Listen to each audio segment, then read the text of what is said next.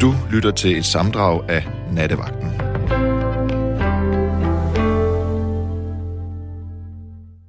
Nu skal du høre.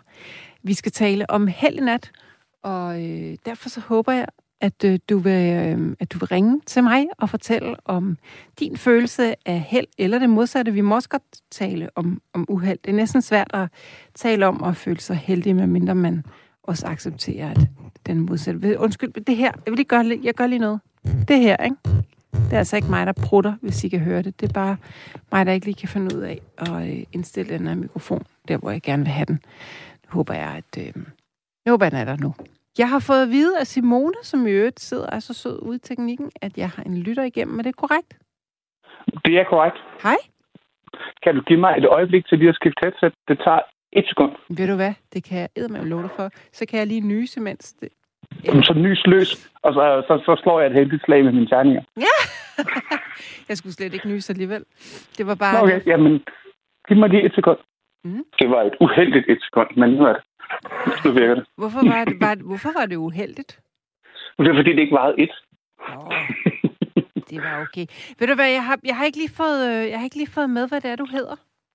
Nej, men jeg hedder Kasper, øh, og jeg bor i Svendborg. Hej Kasper fra Svendborg. Hej. Hej. Øhm, jamen, jeg har jo en ting med det her held og skæbne, som jeg synes hænger meget sammen. Ja. Og jeg synes også, at det er nærmest ikke eksisterende. Og jeg synes, at det er, det er sjovt Altså at lege heldet. med...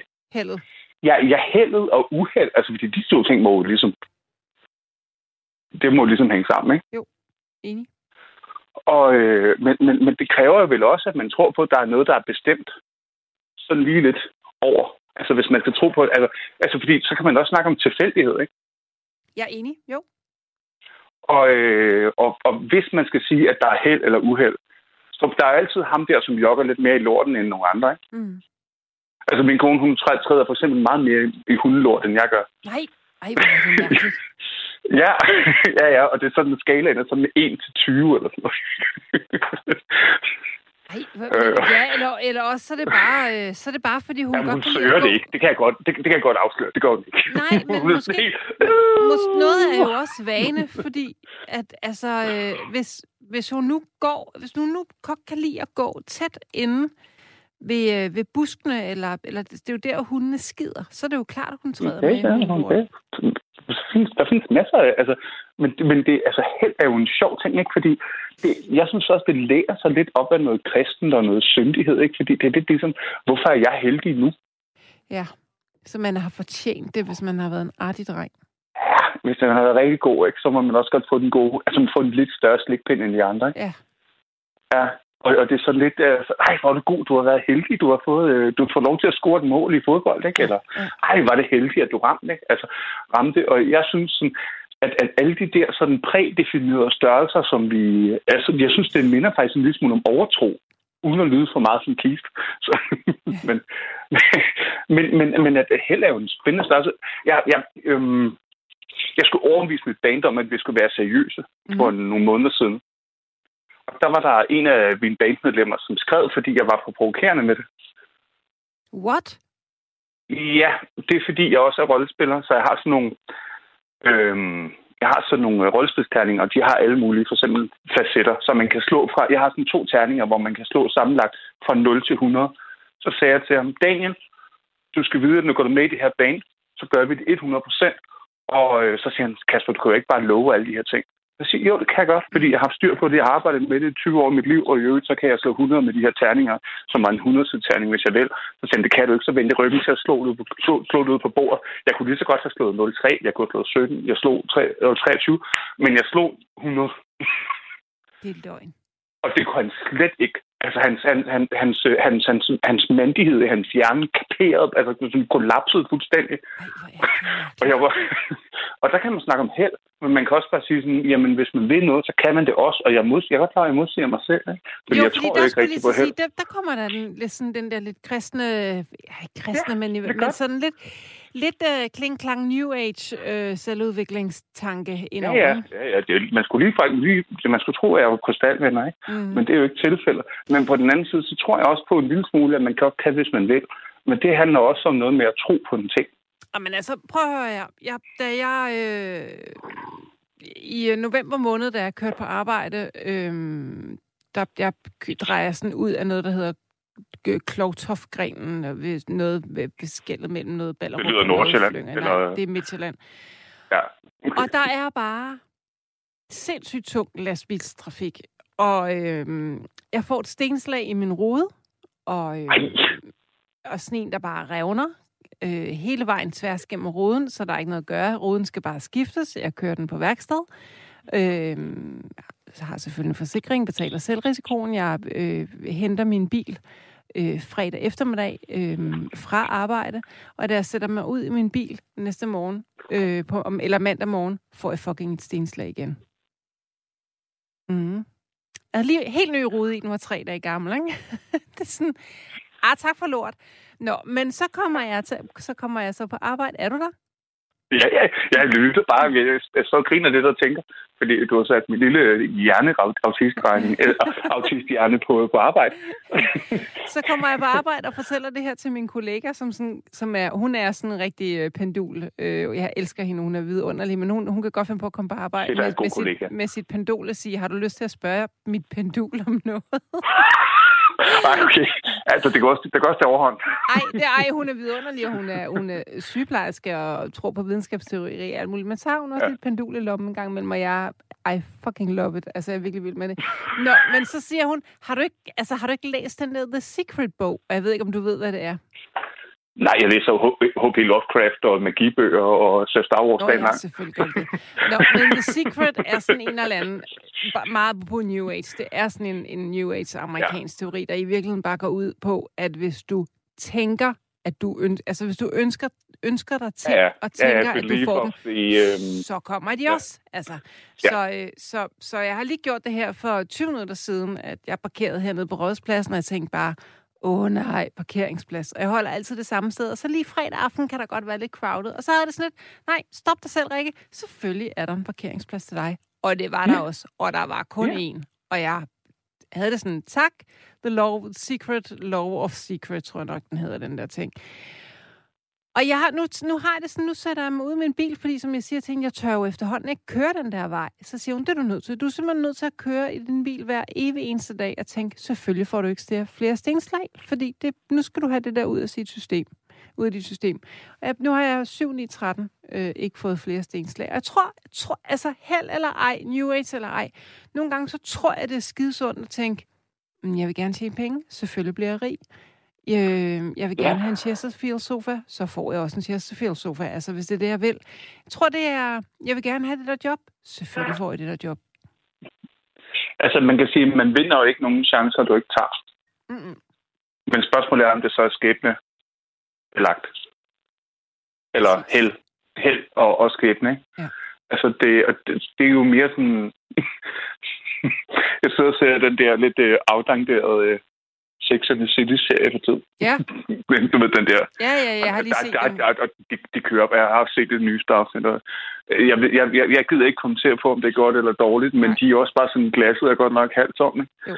Altså, øhm, og, og, og, og, og, så gør de lidt nar med det, og så er det alligevel lidt halvt fuldt. Og sådan, men de lever jo meget den der med, jamen, jeg tror, der findes forskellige slags mennesker. Der findes nogen, der bare siger, jamen glasset er bare halvt tomt, mm. så ser jeg, hvem der kommer og hælder noget i på et eller andet tidspunkt. Mm, mm. Og det er jo en fin måde at være på, og det er sådan, så tror man meget på havet og lykken og sådan noget, og så øh, nogens liv, det går måske meget godt, med sådan noget andre folks liv går måske ikke så mm, godt. Mm. Øhm, men, men jeg er måske mere sådan en, der bare fylder i mit eget glas, når det er, jeg synes, det er halvtomt. Ja.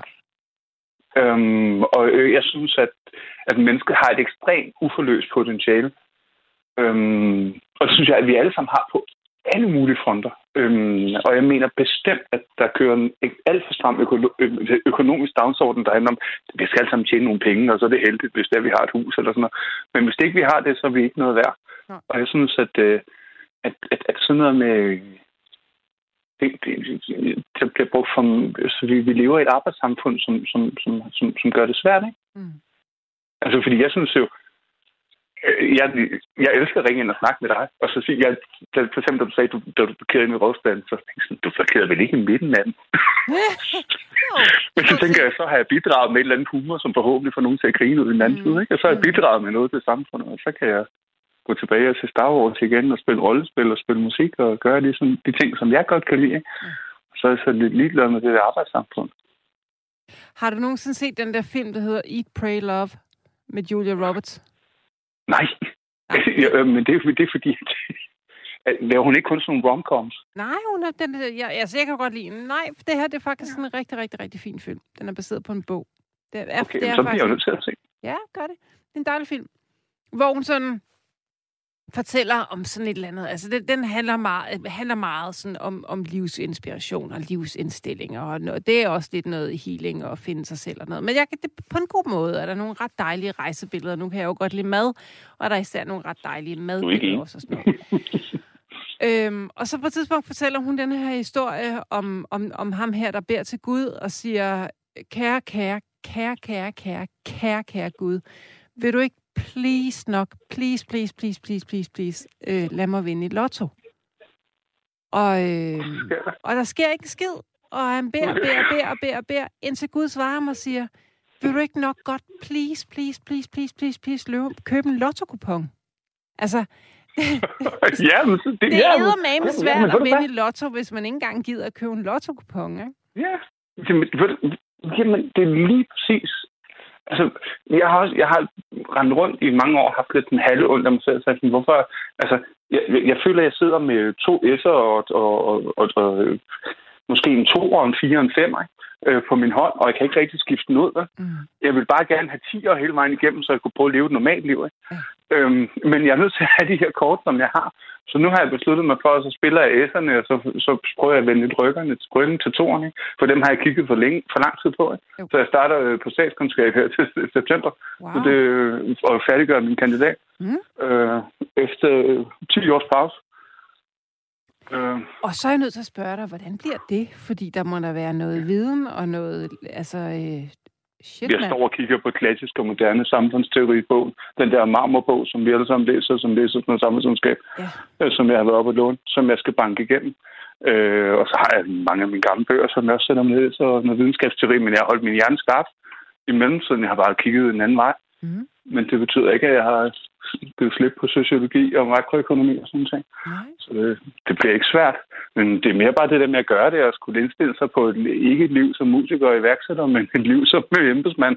Sådan, skal man jo også tage nogen i tøj på og sådan og huske at gå i bad hver dag. Ja. jeg går og drømmer om at, øh, at starte på præstestudiet. Og okay. ikke, ikke, ikke uh, læse... Ikke for at være præst? Nej, ikke, ikke for at læse... Jo, faktisk, men jeg vil ikke læse teologi. Man kan, det var min søster, der sagde til mig her forleden ja. at de mangler det, Man kan tage den toårs ting, ja. Hvad? Jeg har også en ven, der ja. Mathias. Mm, man kan ja. tage det der toårs studie. Mm. Ja, det har en ven, der Mathias, der gerne vil. Mm. Uh, han har læst sådan noget kulturformidling og uh, næstformand hernede på noget, der hedder Maskine. Uh, I Svendborg har man sådan et ungdomshusagtigt sted, og han vil også gerne uh, ud og være præst, og så han er sådan meget sådan venstreorienteret, socialt fokuseret. Sådan, han vil bare rigtig gerne ud og sige, sådan, jamen kirken kan være mange andre ting, end det man tror, den er. Ja synes jeg ja, er sejt, hvis du gør og, det. Og så kan den også være det, man tror, den er. Og så kan man også... Jeg har, jeg har ikke... Jeg har ikke tænkt mig at... Øh, hvad? Den skal kunne rumme alle, synes jeg. Ja, men, men sådan, jeg har, de mennesker, jeg har sagt det til, har sådan sagt, hvad med troen? Og så mit, mit, mit første forsvar er, at jeg siger, jamen det er ikke, fordi jeg ikke er troende, og nu så undskylder lige dobbeltnegationen. Jeg, jeg, jeg, jeg kan ikke sidde her og sige, at jeg ikke tror. Øhm, jeg, for, for mig øh, vil jeg sige, jeg, jeg elsker ideen om Gud, og det er nok for mig til, at jeg kan forsvare og, og skulle være præst. Det må jeg bare sige.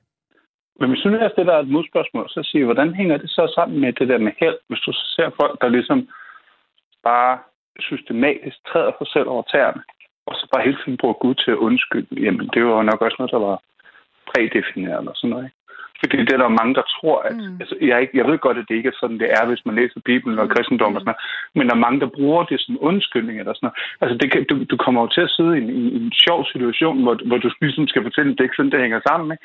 Fordi det kan også godt blive en lille smule belærende at skulle være præst, tænker fordi det er sådan noget mærkeligt blandet mellem krisehåndtering i nogle former. Yeah. Altså, når, når de kommer og siger til dig, at jeg har brug for dig. Både men... ja og nej, fordi jeg tror jo godt, at man kan man kan vel godt implementere den sådan større øh, mening med ting.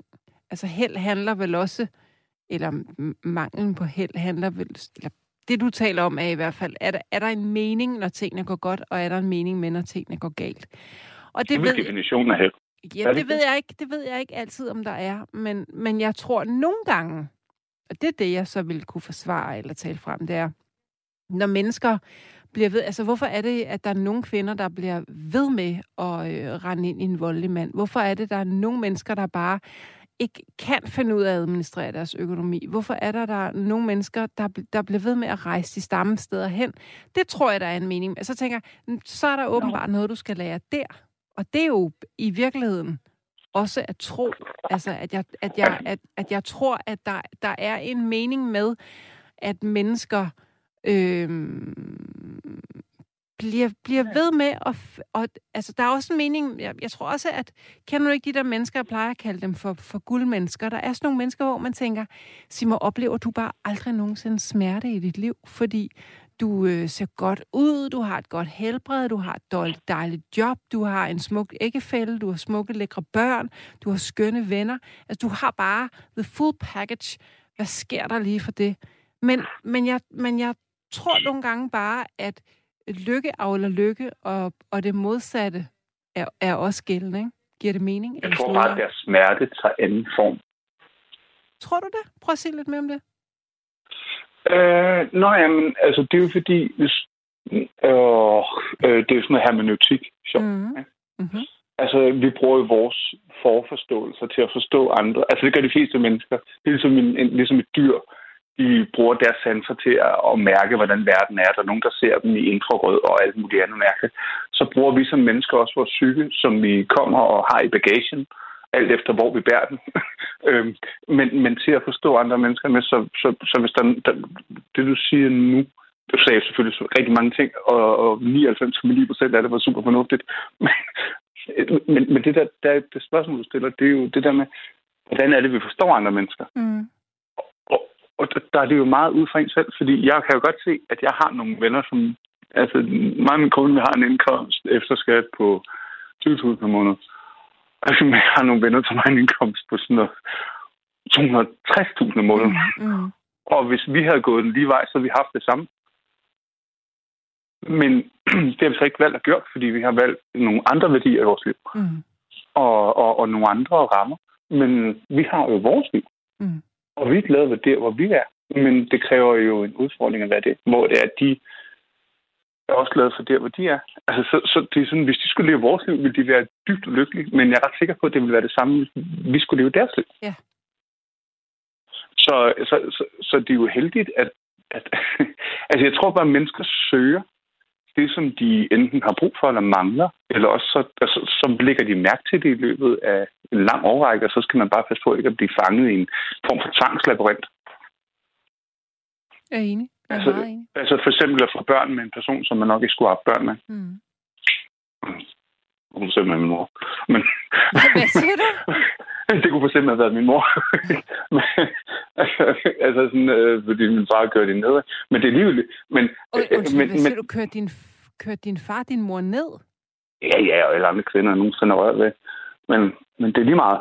Altså, pointen er jo bare, at jeg har set nogle grimme sider af verden, ikke? Altså, jeg er bare sådan, jeg tænker, jeg er født ind i en krop, og jeg har også det der spirituelle, som du snakker om. Mm. Og det er faktisk også det, jeg gerne vil hen til. Hvor jeg siger, jamen skæbnen, det, altså, jeg er ikke fuldstændig afvisende over for, øh, jeg, jeg mener bare ikke, det er prædefineret. Jeg synes bare, at der er ting, der nogle gange, hvis man lader ting flyde en lille smule, og prøver at trække vejret lidt mere, i stedet for at modarbejde alt muligt, der kommer imod ikke. Men ligesom sige, jamen, hvad kommer der nu? og så prøve at gribe de ting.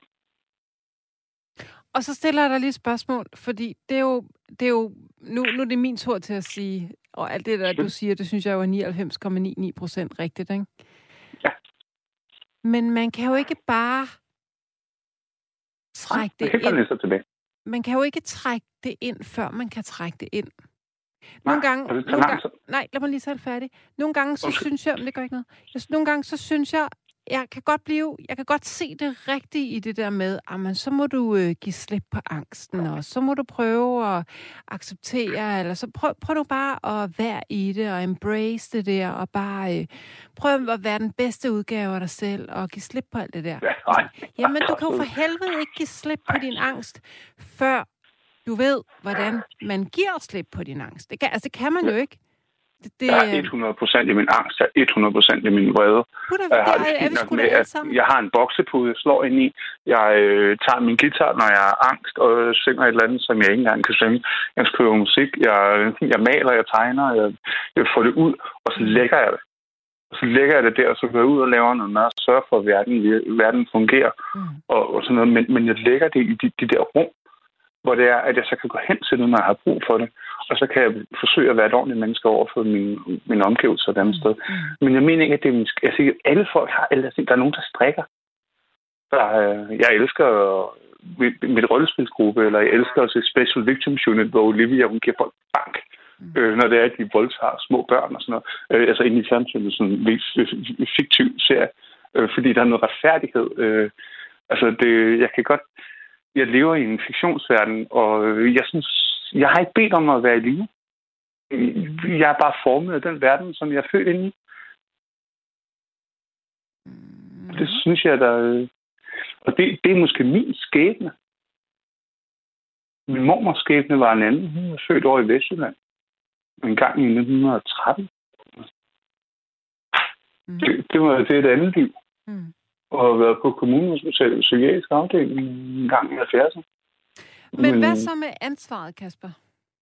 Jamen, ansvar, det er jo, det er jo next level shit. Altså, sådan, jeg har jo først fået en lejlighed for... Øh, selvom jeg er 35 år gammel, har jeg først fået en lejlighed, siden jeg flyttede hjemmefra for fem år siden. altså, det har bare været en drifter. Men hvad har det med ansvar at gøre? Det har jo ansvar for at tage sig af, altså, af, af sig selv og sine nære. Altså, hvis man er den der, der træder uden for systemet, så bliver man jo altid peget på, og så er man altid samtaleemne, og så er man jo et problem. Og øh, et ansvar er vel, at man skal sørge for, at det ikke at være et problem for ens nærmeste. Hvis de render rundt og er ked af det over, at man ikke opfører sig som alle mulige andre. Mm, ja, ja, måske, måske er jeg ikke sikker på, at jeg har forstået det ret. Måske er vi enige, jeg ved det ikke, men det er måske, tror jeg. måske ikke lige, det er jeg ikke sikker på. Det er ikke lige min definition af, af ansvar, det der. Jeg Og hvad så mener du samfundsansvar? Eller? Nej, jeg mener bare ans- ansvar for... Øh, ansvar for, hvad vi øh, ansvar for, hvad vi sender ud af energi i verden, og øh, ansvar for, hvordan... Øh, ansvar, jamen ansvar for... Øh, hvordan vi forvalter vores liv, ansvar for, hvordan vi passer på de mennesker, der elsker os, ansvar for, hvordan vi passer vores arbejde, øh, ansvar for øh, at tage styring Jamen, det er fuldstændig. Altså, jeg tror, jeg tror der, er, der, der er sket noget i øhm, en eller anden form. Altså, nu, nu, nu tager jeg den store sociologi hat på, ikke? Mm. Der, der er så sket noget fra det der gamle arbejdersamfund til det samfund, vi lever i i dag. Hey, hey. Ja, ja, jeg lytter. Ja, ja, nej, jeg er bare sikker. Øhm, og, og, og, og hvis sådan lidt, altså, du, du og jeg, vi er jo født sådan et sted, hvor vi godt kan huske ikke tv og kassettebånd og sådan noget. Mm. Mm. Øhm, og, og biblioteksbøger og, og, og den slags ting. og man skulle ned og låne Ringens Herre, hvis man gerne ville læse den. Og Elverfolket og Tintin. Men, og Troldspejlet. Men det er... Øhm, det, det, jeg, det ved jeg ikke, jeg, jeg føler mig afkoblet af, af, af den her verden. Jeg kan, ikke, jeg kan ikke komme ind. Du kan ikke komme ind.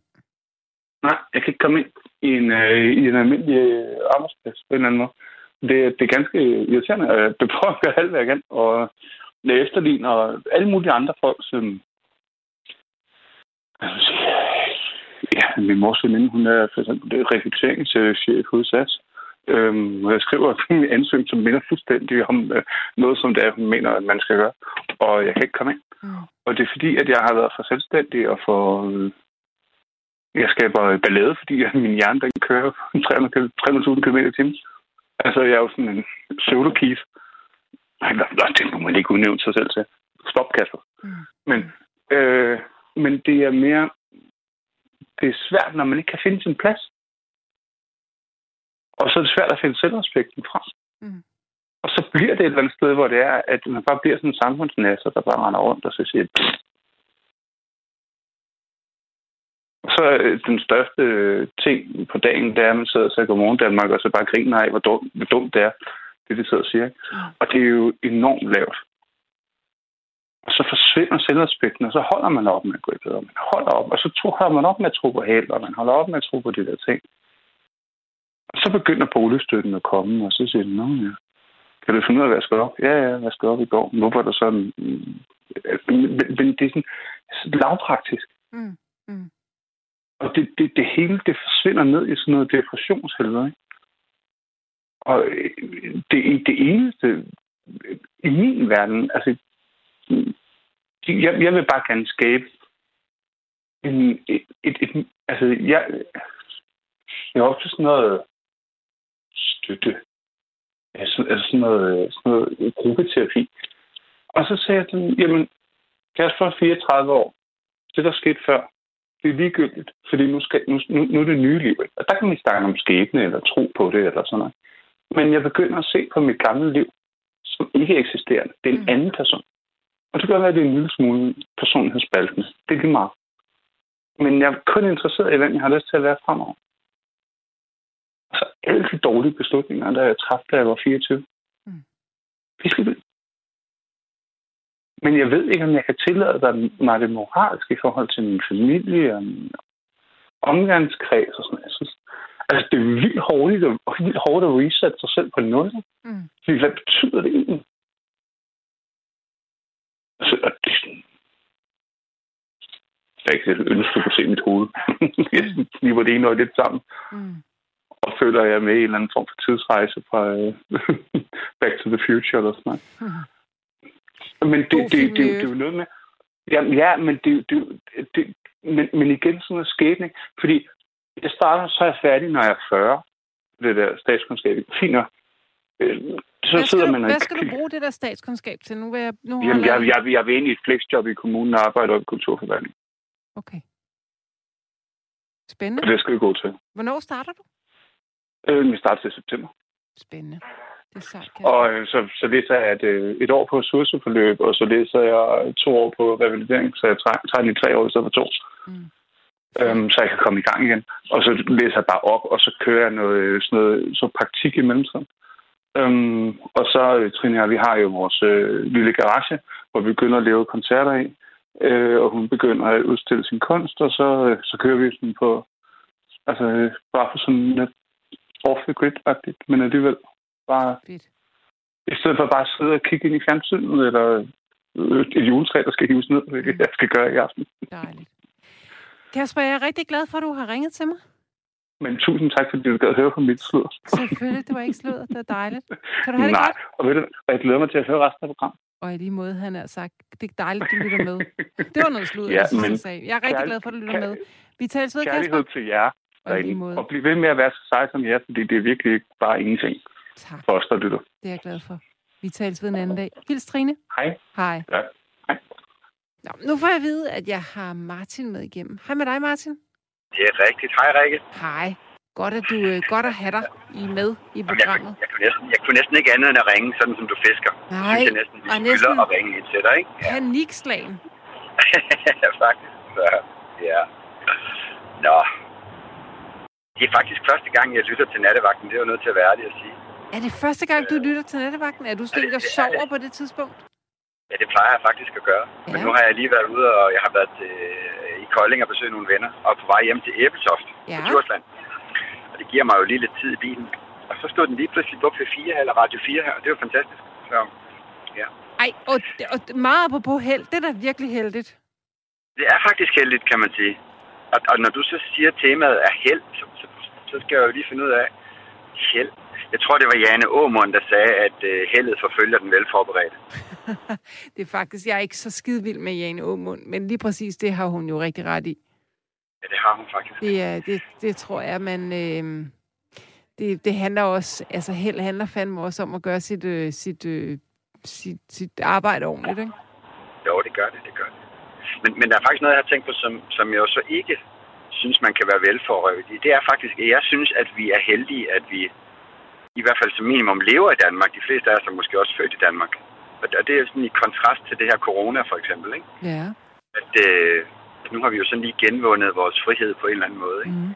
Det er sådan, jeg har smagt på det i aften, fordi jeg bare sådan har kørt ud til nogle venner, og helt uden at bekymre mig om, nu ved jeg godt, corona er jo ikke væk, men, men kraft af, at vi har fjernet restriktionerne, så er det også sådan lettet lidt øh, den der, nu tør vi godt lidt igen, ikke? Det er så dejligt. Det er så dejligt.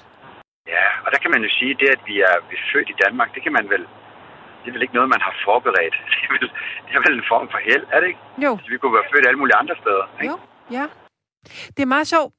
Man skal passe på med at modsige det der, fordi så lyder man virkelig som, som en, en møgforkælet møgunge, fordi jeg er jo ja. godt klar over, at vi med med bor i et gode land, ikke? Altså, det er, oh. ting, tingene er nemme i Danmark, ikke? Tingene fungerer i Danmark, og det, og det gør de jo. Så kan det godt være, at der er nogle ting, der er, der er lidt... Der, der, der er mange Radio 24... Eller, altså, der, der er mange nattevagtlyttere, som, mm. som føler sig lidt øh, uretfærdigt behandlet af systemet og hospitalerne og sagsbehandlere og psykologer og psykiater og sådan noget. Det, det er jeg godt klar over. Men generelt ja. synes jeg ja. fanden gal mig, at det, det kører i olie, ikke? Nå, det Men, gør det. det gør ved du hvad, jeg godt kan føle mig lidt uheldig med?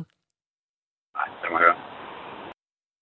Altså, jeg vil gerne indrømme, jeg tror faktisk næsten på, at jeg ville have blevet, været blevet et lidt lykkeligere menneske, hvis jeg boede et land, hvor det bare var lysere og varmere. Ja. Jeg synes, æder ja. man med den nordiske vinter er lang. Og ja, våd den er og mørk. super, super sej, og jeg, jeg er helt enig, når du fortæller omkring dit. Men det er jeg så glad for, fordi jeg er så bange for at lyde. Mange har lyst til at lyde. Nej, nej, nej, nej, nej, nej. Jeg synes, jeg synes, der er noget om det. Altså, jeg, jeg har rejst meget, ikke sådan til de helt fjerne, øh, men jeg har i hvert fald rejst rigtig meget til de klassiske øh, destinationer, hvor man kan få sol om vinteren. Ikke? Mm. Og, øh, og, og når man så taler med folk, der bor for eksempel på de kanariske øer eller, eller andet, så er der faktisk mange af dem, som siger, jo jo, det er jo fantastisk med solskin, men man glemmer jo at værdsætte årstiderne. Og, og det er jo det, altså, når vi nu har kæmpet os et par måneder længere frem, og fuglene begynder at skrætte i skovbunden og, og, og trækronerne, og vi begynder at dufte foråret, så bliver vi jo alle sammen euforiske. Ikke? Og, og der er nogen, der siger, at hvis man lever i de der øh, solskinslande, så har man jo ikke kontrasterne. Når du ikke har kontrasterne, men så får hvad, du ikke den der hvad, eufori. Hvad nu, hvis man bare... Det kan godt være, at man ikke har kontrasterne. Men hvad nu, hvis man bare er permanent øh, gladere, har skuldrene længere nede, er mindre stresset. Prøv at jeg vil gerne give afkald på den der eufori, hvis jeg var permanent mindre stresset og mere grounded i min krop, bare fordi det var varmt og lyst. Helt ærligt. Jeg synes, det er, det er sådan lidt noget sådan, der er ikke noget værd, der er dårligt. Det er bare et spørgsmål om ikke at være varm nok. Altså, det, hold nu kæft med de der årstider. Jeg gider ikke høre på dem. Jeg hader årstider. Jeg vil bare sommer. Slut. Ja, ja, ja, ja. ja. Nej, men jeg tror, jeg, tror, jeg tror, prisen for at skulle have det, den vil være høj, fordi hvis vi vender tilbage til, at vi lever og bor i et land, hvor vi langt hen ad vejen har det ret godt, så kan vi være surmule over ventelister, og hvad noget, vi kan finde forskel ud over, ikke? Mm. Men, men vi kan jo se netop i sådan noget som en, en, en global, altså den pandemi, vi alle sammen har oplevet lige nu, ikke? Mm. Der er jeg sgu glad for, at vi er på den hylde, vi er, ikke? Og det er jeg også. Var det en hyggelig aften i Vennerslag i øvrigt? Det var det faktisk, og det, det var, altså, det, jeg tror, det, der gjorde det hyggeligt, det var jo selvfølgelig det, at man var sammen med vennerne, men det var faktisk at opleve, at vi er kommet ud af det, og, og har, har fået den der frihed igen. Så jeg synes, det der med, når vi bliver frataget en form for frihed, så sætter vi mere pris på det, når vi får det igen. Ja. Det er jo det forbandede med det der hamsterhjul. Det er jo, hvis vi hele tiden er under et eller andet pres, så smager vi sgu ikke engang på det, der, der er lækkert. Nå, nå. Fordi det går så skide stærkt, det ja, hele. Ikke? Ja. Men nu er det ligesom, nu er der nogen, der har fjernet slikskålen i et stykke tid. Ikke? Og så er det jo helt fantastisk mm. at få kløerne ned i det der mm. igen. Ikke? Mm. Og det synes jeg, det, det, det, det, der føler jeg mig heldig, fordi jeg kan ikke... Jeg ved ikke, om jeg kan føle mig taknemmelig, fordi selvfølgelig, selvfølgelig spiller vi alle sammen vores kort så godt, vi overhovedet kan. Men vi er bare i et land, tror jeg, hvor hvis man spiller sin kort så godt man kan, så har man det ret godt. Ja. Ikke? Jo, det er jeg meget enig med og, og, der, og der tænker jeg, det synes jeg er en form for held. Ikke? Ja.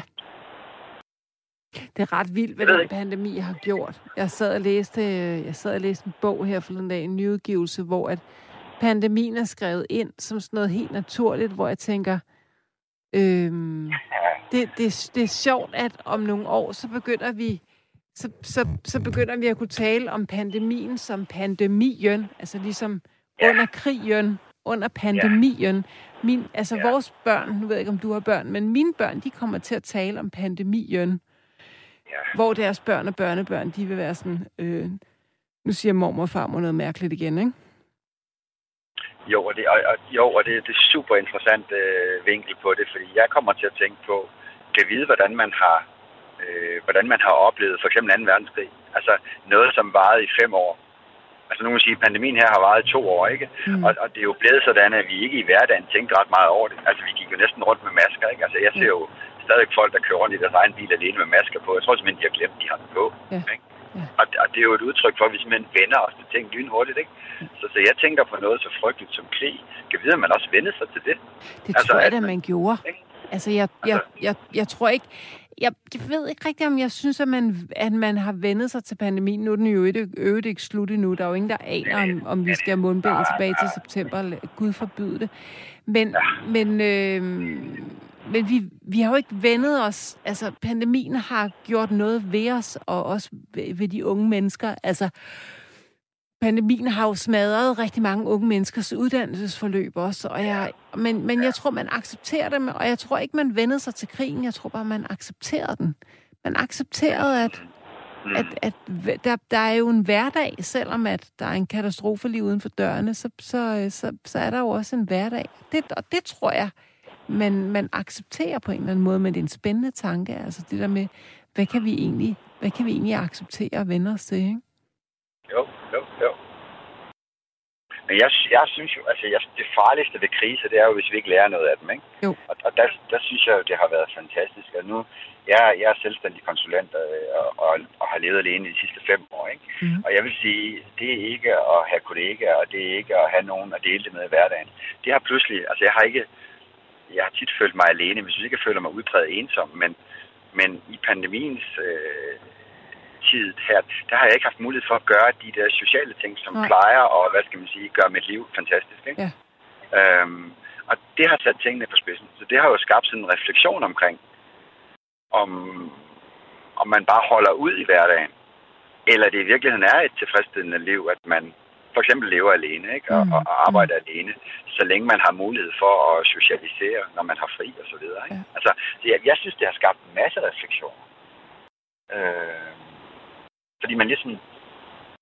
Øh, noget af det første, jeg oplevede, det var for eksempel, at, at jeg mistede alt dårlig samvittighed. Når man er selvstændig, så, øh, så, så skal man altid øh, ud og gøre sig lækker. Altså man skal jo hele tiden ud og skaffe, hvad skal man sige, opgaverne. Ja. Man skal hele tiden ud og, og, og, og finde på noget nyt, ikke? Ja. Proaktiv, øh, og det, og det vil sige, det Ja, man skal hele tiden være proaktiv, ikke? Og det vil sige, at du går sådan nærmest konsekvent med en dårlig samvittighed, fordi du får sgu aldrig gjort nok, fordi der er rigeligt at gøre, ikke? Og, og der var det ligesom om, at da Mette sagde, nu skal du sætte dig ned og se Netflix, det vi lige finder på noget her, ikke? Så, så var det ligesom om, så var det jo ikke min skyld længere. Nej. Så kunne jeg godt tillade mig ikke at lave noget. Ikke? Men var der så ikke en, en stress omkring det økonomiske? Ble, ble, jo, der var, en, der var, en, jo, der var en kæmpe stress, men, men, men det sjove med det, det var jo også bare, at jeg også var nødt til at overgive mig i det og sige, vi skulle ikke gøre noget ved det. Altså nu holder jeg kurser og foredrag, og det var, det, det var bare lukket. Der er jo ikke noget at gøre. Altså, så jeg mistede den, den første formiddag, efter hun var gået på den, var det 9. og 11. marts eller sådan noget, ikke? Øh, den næste formiddag klokken kvart i 9 om morgenen, ikke? der fik jeg 62 øh, mails, ikke? Og det plejer normalvis at være, være positivt, fordi så er det fordi, der er opgaver, ikke? Men det var alle sammen aflysninger. Og det, øh, det gav lige sådan et sug i maven, ikke? Fordi jeg mistede omsætningsvarende til 8 måneders løn, og det tror jeg, hvis man, man spørger andre folk, der er på løn, så siger man, de næste 8 måneder får du ikke løn, og så må vi lige se, hvad der sker derefter, ikke? Den skal man sådan lige... Altså, jeg tog to kopper kaffe, og jeg plejede at putte mælk i. Det gjorde jeg faktisk ikke den dag. Så jeg skulle sådan lige... Shit, mand, ikke? Hvad sker der her? Men, men der skete sgu et eller andet. Det var som om, der var sådan en chok-effekt i det, fordi der var gået nogle dage. Så tænkte jeg, okay, hvad kan jeg så gøre? Og, og så gik jeg i gang med sådan et, et, et, et projekt med at bygge sådan en udendørs træningsbane. Øh, samtidig med de lukkede fitnesscenterne. Nu har jeg, jeg har sådan en stor naturgrund ude i Ebeltoft, og der har jeg bygget sådan en udendørs træningsbane. Ej, hvor fedt. Og jeg kørte noget, og kørte noget mandetræning. Og det var simpelthen for ikke at blive skør, fordi jeg havde simpelthen brug for at stoppe om morgenen og skulle noget. Så jeg begyndte at sætte vækkeuret, og så gik jeg ud og gravede huller ude i min, øh, på min grund. Og så, øh, Så igennem en tømmer, så lykkedes det mig at, øh, at købe noget byggemateriale, og så lige sat de der pinde i jorden. Og det betød bare, at når det blev aften, så var jeg først skide træt, fordi jeg havde været ude i den friske luft, mm. og det var jo mm. øh, kold årstid, ikke? Så jeg var skide træt, fordi jeg havde slæbt rundt, fordi der havde fået en masse frisk luft, ikke? Så jeg havde ikke problemer med at sove. Ej, hvor fedt. Hvad har du bygget maskinerne af? Hvad, hvad er det for nogle maskiner, du har bygget? Jamen, jeg har bygget sådan en outdoor træningsbane, ja. hvor man kan klatre og kravle Nå, og løfte den måde, op så og, og, ja. Ej, hvor ja, fedt. Ja, ja. Lidt ligesom dem, du ser i parkerne, og sådan noget. så er det yes. bare lavet træ det hele. Og hvad er det, den hedder, den der form for træning? Den har sådan en bogstavs, tre bogstavs kombination. Hvad finglen er den, den hedder? Åh, det ved jeg faktisk ikke. Den kan hedde mange ting, tror jeg. Øh... Det ved jeg faktisk ikke. Det er, det er sådan noget, hedder det ikke også funktionel træning og sådan noget, ikke? Jo, det er, jeg, kalder, ja. jeg kalder det, jo lige nok, jeg kalder det rationel træning. Det giver mening på en eller anden måde. Ikke? Så vi laver sådan noget skubbe, løfte, bære, og, så, og nu er det ren mandetræning, vi kører lige nu. Ikke? Så vi slås øh, og pøler og laver alt det, som jeg tror, den moderne mand har gavn af at bruge for. Ikke? Og det har, været, det har været en fantastisk proces, fordi det tog mig, tog mig halvanden, to måneder sådan at lave det, fordi jeg skulle ud og have 30 tons stabil grus og kraftis og cement og alt muligt. Ikke? Og, øh, og det der med at stå op dagen efter øh, og gå ud med sin morgenkaffe, klø sig lidt bag i, og så kigge på det og sige, for fanden, det var det, jeg lavede i går. Ja. Tre af dem, de står lige, og to står skævt. Så ved man også, så skal man i gang igen. Ja. Øh, og så har det noget at gøre igen. Ja. Så jeg tror, det har, det har sparet mig for, øh, for en masse stress. Ja. Så i virkeligheden, så nogle penge, som jeg ikke havde. Tværtimod, ikke? Men, men jeg, jeg tror simpelthen, jeg har investeret mig ud af det. Og nu øh, har du så den der træningsbane i din have? Ja, og det er mega fedt. Nu har, jeg har, jeg har, vi er syv-otte mænd, der træner tre gange om ugen nu, ikke? Øhm, hos mig, ikke? Og det er, jeg tilflytter til byen for fem år siden, så, så det der med at få netværk, øh, det, det kan være en kæmpe udfordring. Jeg har ikke børn, så, så jeg har ikke sådan nogle øh, institutioner og sådan noget, hvor man træffer andre voksne mennesker. Nej. Så det der med at få et netværk, det, det, det er noget, man virkelig skal opsøge selv. Ikke? Øh, det kommer ikke automatisk. Så det er det, jeg har fået ud af det. Så det fede af det, det er, at, at, at jeg plejer at betale for at gå i fitness og sådan noget. Nu får jeg så penge for det. Ikke? Så nu tjener jeg et eller andet ekstra antal tusind om måneden for at træne, og jeg træner sammen med nogle rigtig fede mennesker. Og det giver mig en, en, en fed energi. Og hvordan har du fået fat i dem? Så de bare din bane, og så kom de til dig, eller hvad? det, ja, men det er faktisk lidt sjovt, fordi det startede faktisk med, at min, min nabo, han er sådan en rigtig håndværkertype, der kan bygge og skabe alting. Og det er ikke nødvendigvis, men jeg synes, det er spændende. Øhm, så han lovede lige at hjælpe mig med at sætte de der ting lige og komme med nogle entreprenørmaskiner. Og det var helt fantastisk. Og så, da vi er i gang med det, så fortæller han jo om hans dårlige rygge. Og så siger det kan jeg sgu godt. Øh, jeg har undervist og trænet mange år. Så siger, det vil jeg sgu godt. Øh, lad os prøve. Og så startede vi faktisk med at træne. Så han startede rent faktisk med at tage fri en dag om ugen, simpelthen for at pleje hans ryg. Ikke? Wow. Og så kom der pludselig en anden nabo forbi og så, at vi rendte rundt og trænede det der. Siger, hvad fanden laver I? Ikke? Og så viste det sig, at han havde selvfølgelig også nogle skavanker. Ikke? Og så kom han med. Og så lige så spredte rygtet sig ned til den der, jeg er i sådan et arbejdsfællesskab nede på, på Maltfabrikken nede i, i Ebsund. Og så hørte de rygter om det. Så lige pludselig så kom der en masse raske svende derfra. Det er sådan, det, det er faktisk en fed historie. Altså det, det, det, har været, det har været en fed måde at være i en svær tid. Det er, da, tror, det er da en mega fed historie. Det er sådan en helt lokalavis historie. det er det faktisk, ja. Jeg har nogle gange tænkt på, fordi jeg har, jeg har prøvet sådan noget Facebook-annoncering, og det, ja, man skal fandme gå op i det, jeg har råd til det, ikke? Men, men, øh, men, men jeg har nemlig tænkt på, at man skulle gå til lokalsprøjten med det, ikke? Fordi det er jo lækkert, når sådan noget lykkes, ikke? Altså, øh, for at få lidt flere på holdet, ikke? Det er altid godt. Det er da mega fedt. Ja, ja, ja. Du er, øh, der, der er sådan der er, noget, der er et fedt mindset over dig. Hvad holder du øh, kurser i? Jeg har sådan to øh, ben, jeg står på. Øh, jeg har arbejdet med konflikter og vold på arbejdspladser i mange år. Ja, spændende. Øh, så jeg er tidligere politimand. Øhm, og så arbejder jeg med fysisk og mental sundhed. Øh, har studeret sådan noget øh, nervesystemer og ting og sager i Tyskland de sidste fire år. Ej, hvor mega, mega spændende. Jeg arbejder sådan med mental sundhed og sådan noget. Så, ja. Øhm, ja, og det er jo også, det er jo også spændende i den her tid, ikke? fordi det er jo, altså jeg tror jo, når kriser rammer, så er der sådan en chok-effekt, ikke? men der kommer også en bearbejdningsfase, når først øh, togen letter helt. Ikke? Så jeg er sgu spændt på, du nævnte selv de unge mennesker, jeg har selv to skønne nevøer, som har fået frarøvet deres gymnasietid fuldstændig, ja, fuldstændig ja, smadret, ikke? Og den tid kommer bare ikke tilbage. Altså, som de siger, de går til eksamen nu, ikke? Og de, de har haft noget, der minder om tre måneder sammen med deres kammerater. Mm. Så selvom de sidder på Teams og hvad nu ellers de sidder på, de kender ikke hinanden. De har ikke været fulde sammen en eneste gang, og det hører jo bare den tid ja, til. Ja, det gør det. Det gør det virkelig. Ikke? Og det kommer ikke tilbage. Så jeg tror, jeg tror vi kommer til at se mange øh, mennesker, der, som siger, når togen letter for alvor, der får det som sådan en elastik i nakken, det her. Ja. Fordi de her to år, de er bare blevet rykket ud af vores liv. Ja. Jeg kan se det på min egen tidsfornemmelse og komme så sådan noget. Det, altså, det fucker op. Altså, det fucker en fuldstændig, det her. Mm, mm. Ja, jeg, jeg har nu, nu arbejder jeg så i psykiatrien lige nu, men jeg har jo arbejdet rigtig mange år med unge mennesker, og, og der, altså, der er sindssygt mange unge mennesker, der er så ramt og bliver indlagt med angst, og altså, at coronaen har haft en kæmpe impact på deres liv. Helt helt, helt, helt. Ja, ja, ja. Og der kan man jo diskutere igen, hvad har, altså, huha, hvad har, har, har medicinen været dyrere end sygdommen, eller hvad er det, man siger? Mm, har mm. kuren været dyrere end, end, end det, vi har forsøgt at undgå, ikke? Fordi, hvad tænker du? Ja, hvis, Altså, jeg har, jeg, jeg er uddannet kropsterapeut blandt andet, ikke? Mm. Øh, og øh, der er sådan en, hvis man kigger sådan på sådan den fylogenetiske udvikling, det vil sige den, den, den evolutionære udvikling af os mennesker, vi har sådan tre typer forsvarsmekanismer. Den tidligste forsvarsmekanisme, det var, øh, det var kollaps. Det var, at vi spillede død, mm. hvis der var et eller andet, der troede vores eksistens, ikke? Jeg troede vores liv, ikke? Og, og det næste udviklede forsvarsmekanisme, det er kampflugt, som vi alle sammen kender, ikke? Den kom, da vi opnåede status som pattedyr, ikke? Og så er der kommet den seneste øh, udvikling i forsvarsmekanisme. Øh, den hedder Safe and Social, og det betyder, at, at vi mennesker, vi opnår tryghed igennem, at vi kan aflæse hinandens ansigter. Mm. Og hvis ikke vi kan aflæse hinandens ansigter, hvis ikke vi, vi læser det menneske, vi står for som værende venligsindet, så regredierer vi automatisk til et ældre forsvarsmekanisme, som er kampflugt. Så derfor så tror jeg, at, at den tid her med masker på, jeg tror, det har haft en enorm høj pris. Ja jeg, jeg tør ikke at tænke på små børn, for eksempel spædbørn, ting og sager. Altså, det behov, de har for at kunne aflæse oh, deres nærmeste omsorgspersoner, ikke? altså typisk forældre, ikke? Er, jo, er, jo, er jo altså, helt afgørende for, hvordan deres tilknytningsmønster bliver her i mm. livet. Ikke? Mm.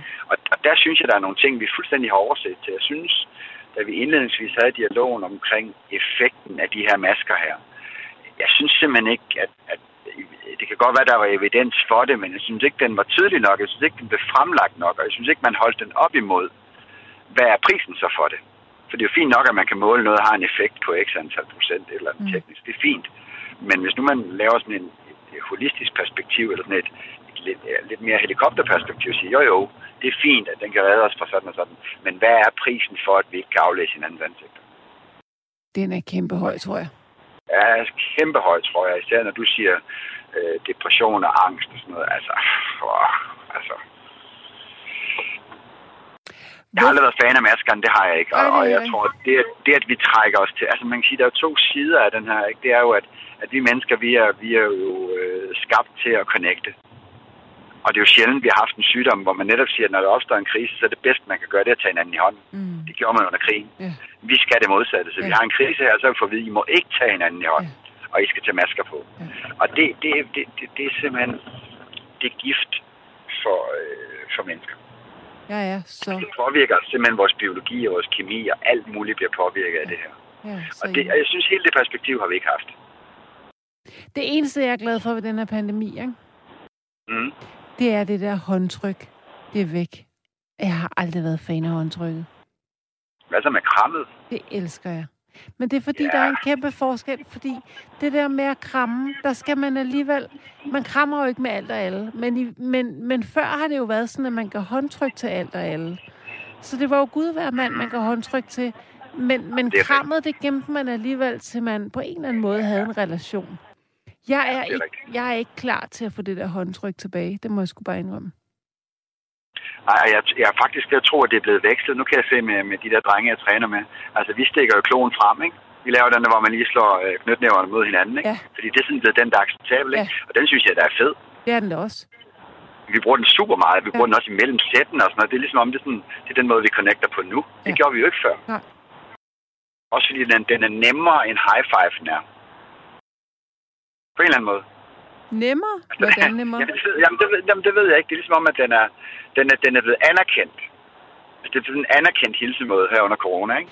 Jo, den er, den er sådan lidt... Altså, high five er jo i virkeligheden sådan lidt aggressiv på en eller anden måde. Altså, jeg ved ja, godt, den er ikke ja. aggressiv, men den er sådan meget sådan, øh, men den der sådan, ja, det der knuckle bomb, det er bare sådan, ja, ja, ja. hej du min ven, oh, ja. hej hej. Ja. Ej, knucklebomb, var det et fedt ord? Det vidste jeg ikke engang, det hed. Det, det vidste jeg da ikke. Det har da bare lige fundet på selv. Jeg vidste ikke, at det var det, det hed. Den skal, du, den skal du tage patent på. Den, den er god. Sig mig, hvorfor er du ikke politimand mere? Øh, der skete en masse ting i mit liv. Altså mit, mit eget fundament øh, omkring min egen rødder og sådan noget blev, blev skubbet lidt øh, voldsomt til. Så, så lige så havde jeg svært ved at redde alle andre. Ja. Øh, og så, så, så fik jeg, jeg fik simpelthen noget stress, hvor jeg kunne mærke, at i stedet for at kaste mig ind i bunken, når der var fest, så, så kørte jeg væk fra, fra balladen. Øh, og så startede jeg med at tage overlov, og så var jeg, det kan sige, jeg, jeg ved sgu ikke, om jeg var heldig, men jeg på held, men men jeg har været så heldig, jeg har været i nogle, nogle sjove afdelinger, og jeg har haft lov, øh, fået mulighed for at undervise i politiet. Og pludselig så fik jeg lov øh, for at undervise faktisk i psykiatrien. Mm. Øhm, og så betalte de sgu for det. Og så, så øjnede jeg jo chancen og tænkte, jamen hov, det kunne være, der var andre, der ville betale for det også. Og det var der så. Hvad har du undervist i psykiatri? Der underviste jeg i magtanvendelse. Ja. Ja, øh, i forhold til udrettet adfærd. Ja. ja. Det var der jo, og det er der jo stadigvæk desværre rigtig meget af. Ja, noget af det kan undgås, og noget af det kan ikke undgås. Nej, det kan det nemlig ikke. Jeg ved godt, at hvis man tager det teoretiske perspektiv, så, så skal vi undgå magtanvendelse for enhver pris, men det er bare ikke realistisk. Det kan man ikke. Jo, det kunne man godt, hvis vi havde 100% faglighed og 100% ressourcer, men mm. det er jo ikke det, vi har. Mm. Jeg er ikke, jeg er ikke helt enig med dig. Altså, jeg, jeg, altså, måske i psykiatrien, jeg ved det ikke, men altså, jeg har, jeg har arbejdet med unge, udreagerende unge, og det, det, det er, der kan man sgu ikke, altså, øhm, man kan, man kan arbejde rigtig meget med low arousal, man kan arbejde rigtig, rigtig meget konfliktnedtrappende, men jeg, jeg, jeg tror sgu ikke, at du kan undgå det. Det kan man ikke det kan man ikke, og jeg tror også, øh, altså, jeg er jo nødt til at have det perspektiv, når jeg er ude, men jeg er også realistisk, fordi folk køber også teknikkerne af mig. Så de får dem også, ikke? Mm. Men, men jeg synes bare, at jeg, jeg leverer alle teknikkerne alene. Jeg, jeg, jeg kobler det altid med fortællingen om, at vi hele tiden skal tilstræbe at undgå det, ikke? Mm. Altså, yeah. og, og, og, selvfølgelig, og netop som du siger, bringe det her lower perspektiv ind i mm. det. Det skal vi have med, fordi vi skal have den der etik ind over at virkeligheden så ser lidt anderledes ud nogle gange. Det, ja. det tror jeg, vi er enige om. Ikke? Ja. Men jeg synes bare, det er vigtigt, at vi hele tiden forsøger at gøre det bedste i det. Sådan ja. at vi ikke bare griber til det og siger, at det er sådan, det er. Fordi det synes jeg er farligt, fordi prisen kan være høj for dem, det går ud over. Ikke? Jeg er enig. Ja, så, ja. Og hvordan har du så, fordi når du ligesom underviser det her, så forestiller jeg mig, at du har øh, nu kommer, nu kommer der en masse forforståelse og fordomme ind over, men jeg, men jeg tænker, at du måske har været lidt udskældt i blandt politiet for, for, din, for din humanistiske tilgang, forestiller jeg mig, hvis du forstår spørgsmålet. Mm, mm. Det har måske, jeg kunne forestille mig, at det har været lidt ensomt for dig på nogle planer. Ja, man kan sige, man kan sige at der, skete jo lidt en forandring, fordi der, politiet har også været igennem sådan nogle faser, ikke? Hvor på et tidspunkt, der var det jo sådan meget sådan nogle knytnævefunktioner, ikke? Og nu har jeg selv været i, i hovedstaden, ikke? Og, øh, og der blev det jo mere og mere det der med, at man skulle bare have et, et, et, et beredskab, som kunne køre ud og, og, og slukke ilden, når det brændte, ikke? Mm. Øh, men på et tidspunkt gik man jo også over til det dialogbaserede og det forebyggende, og gerne vil bruge flere kræfter på det. Ja. Og der kan man sige, det var jo det var den, det var den vej, jeg gik. Jeg tog en toårig uddannelse som, som øh, rådgiver i forebyggelse efter politiet. Ikke? Mm.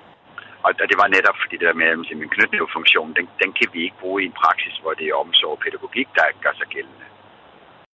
Der er vi jo nødt til at skal, skal have et andet perspektiv. Ikke? Ja, ja. Det ved jeg godt, som, som vi har gentaget her. Vi havner i det nogle gange. Det er, hvad det er. Men, men det må hele tiden være omsorgen og pædagogikken. Altså det er hele tiden fagligheden, der skal gå mm. forrest. Ikke? Mm. Ikke? Så jeg vil sige, da, da jeg forlod det, der var det ligesom om, der var der også sådan en tendens til, at man i hvert fald som minimum talte om forebyggelse. Ja. Om praksis så bare, det, det vil jeg nok lade være med at kommentere. Ja. ja. Kan du leve af det? Altså, kører det for dig? Er der nok at lave? jeg vil sige, at de sidste, de sidste to år kunne man ja. ikke. Nej, det altså, jeg koster, det koster cirka en årsløn, det her, ikke? Ja, ja. Øh, så det skal man sådan lige, ikke? Altså, men der er sgu også tilbage ved, at vi, vi er sgu heldige i Danmark, ikke? Altså, jeg har fået øh, jeg har fået 100.000 i støtte, og jeg har tabt 500, ikke? Jo. Øh, det er selvfølgelig træls, men, men jeg har stadig mit hus, og øh, ja, der er lidt røde tal på kaskreditten og sådan noget, ikke? Men nu begynder der at komme opgaver igen, ikke? Og det er jo igen det der med, hvor jeg synes,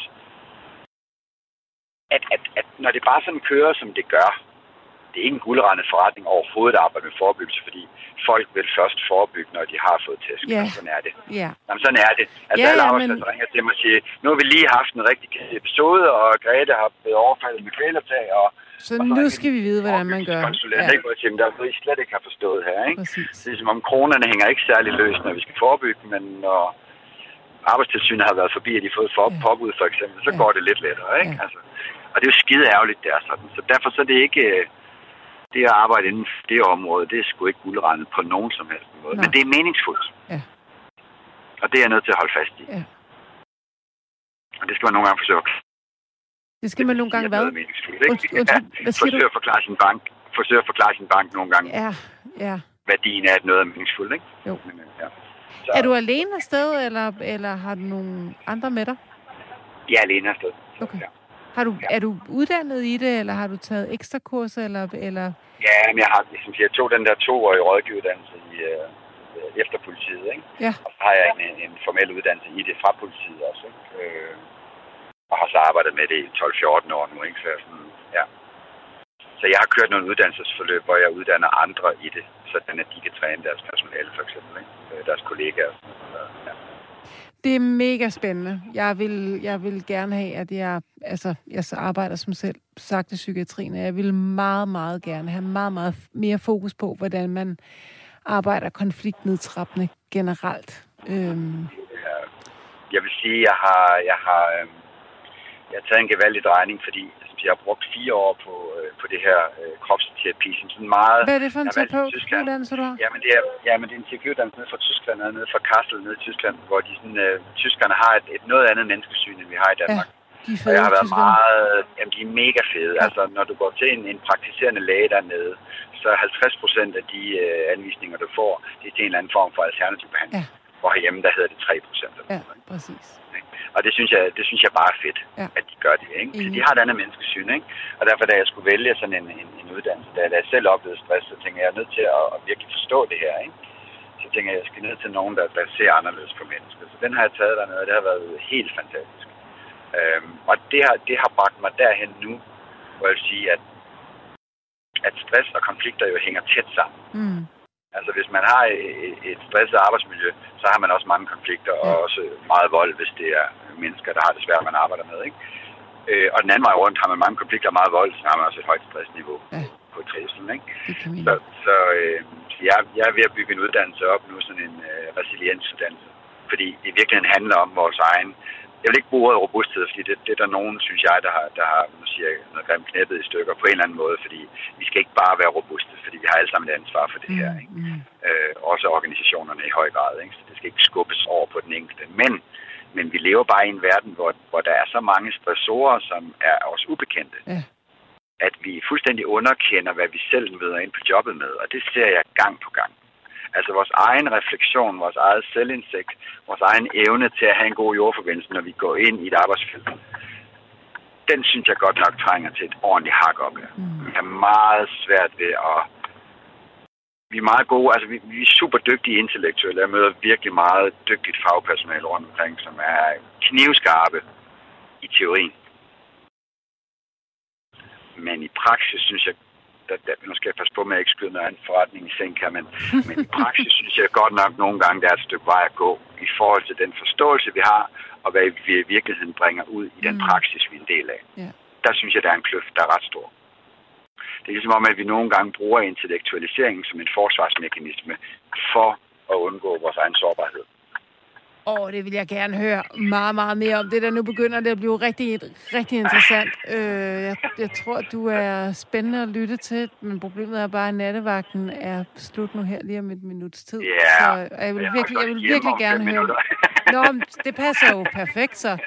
Jeg, jeg er jo simpelthen bare så glad for, at du har taget mig med i hånden, og super, super spændende samtale. Ved du hvad, øh, held og lykke med det hele, og tak fordi du ville dele de her super Jamen, det er fint. Spændende det er ting fint. Du med. har mit nummer ringe. Du ringer bare. Det er du Nå, velkommen til. Super. Ja, det er godt. ha' det rigtig tak for godt. lækkert program. Det er tak, godt. tak fordi du var med. Super. Hej. Hej. Åh, hvor skønt. Øhm, så er der jo bare egentlig tilbage at sige, at nattevagten er slut lige om lidt. Jeg håber, du har hængt på og, øh, og hængt med. Dig, som ikke har været ude og, øh, og give den gas ude i coronanatten, det tror jeg, der er rigtig mange af jer, der har.